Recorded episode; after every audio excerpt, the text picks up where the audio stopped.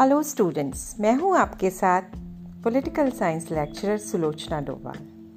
और आज हम क्लास ट्वेल्थ के जिस चैप्टर की बात करेंगे, उसका नाम है राष्ट्र निर्माण की चुनौतियाँ।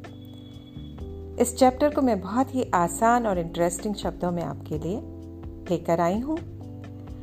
लगभग 200 साल अंग्रेज़ों की गुलामी के बाद, जब 15 अगस्त उन्नीस सौ सैंतालीस को भारत आज़ाद हुआ तो उस समय संविधान सभा के विशेष सत्र में हमारे प्रथम प्रधानमंत्री जवाहरलाल नेहरू ने एक विश्व प्रसिद्ध भाषण दिया, जिसको हम ट्रस्ट विद डेस्टिनी या भाग्यवधु से चिर प्रतीक्षित भेद के रूप में नाम से जानते हैं।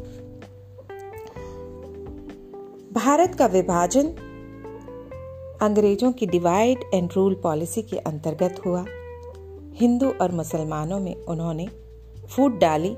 मुस्लिम लीग ने द्विराष्ट्र के सिद्धांत को अपनाने के लिए ज़ोर डाला। तो आपको ये याद रखना है कि द्विराष्ट्र का सिद्धांत किसकी तरफ़ से आया था? मुस्लिम लीग की तरफ़ से। उन्होंने कहा, भारत में दो कौमों के लोग रहते हैं, हिंदू और मुसलमान। इसलिए दो अलग अलग देश बनना चाहिए, जिसका आधार धर्म को बनाया गया। और भारत का बंटवारा हुआ। भारत दो हिस्से में बट गया। एक तरफ़ पश्चिमी पाकिस्तान, दूसरी तरफ़ पूर्वी पाकिस्तान और बीच में विशाल भारत। भारत उस समय छोटी छोटी रियासतों और ब्रिटिश शासन के अंतर्गत कुछ प्रांतों में बटा हुआ था।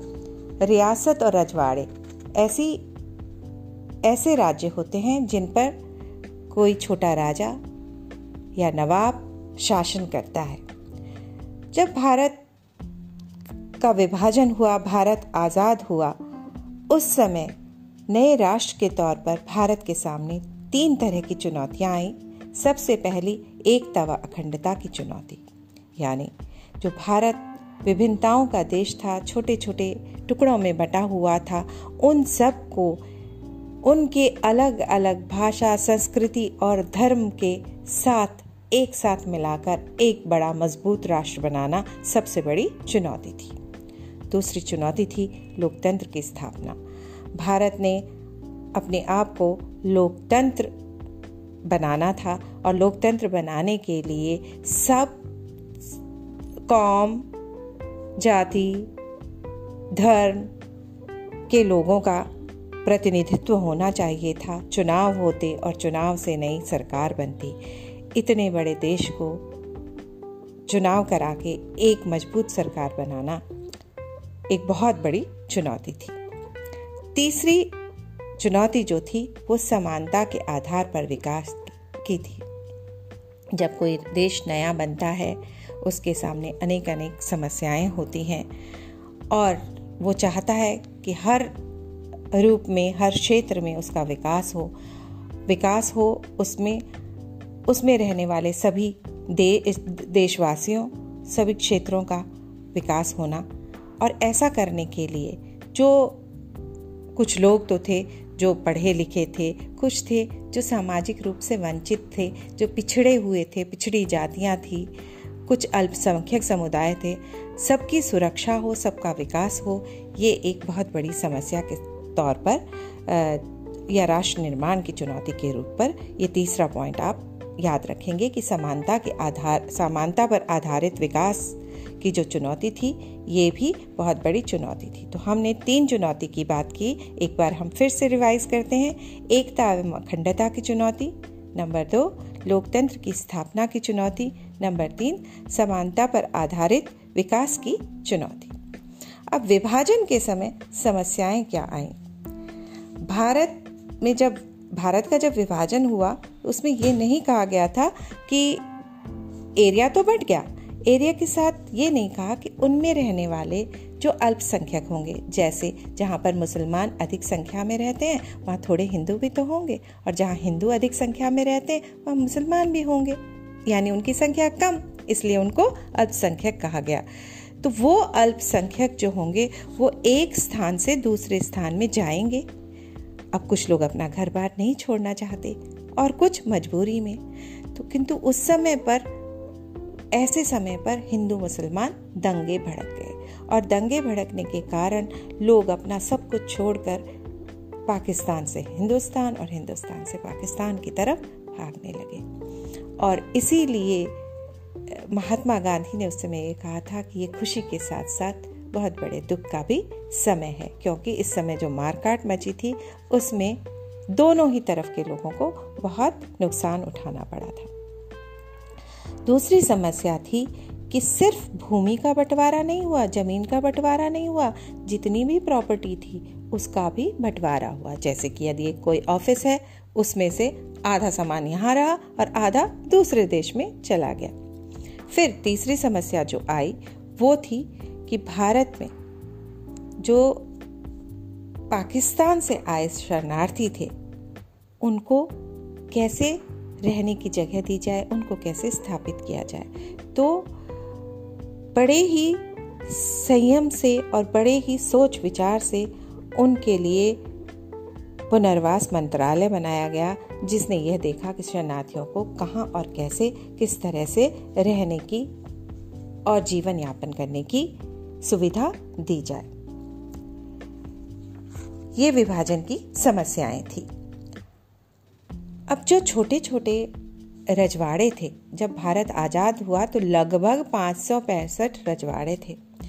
और इनमें से कुछ ऐसे थे जो अपनी मर्ज़ी से भारत में मिलना नहीं चाहते थे, यानी वो अपनी आज़ादी चाहते थे। यदि ऐसे समय पर सरकार ढीली पड़ जाती तो भारत एक विशाल देश न रहकर छोटे छोटे टुकड़ों में बट जाता।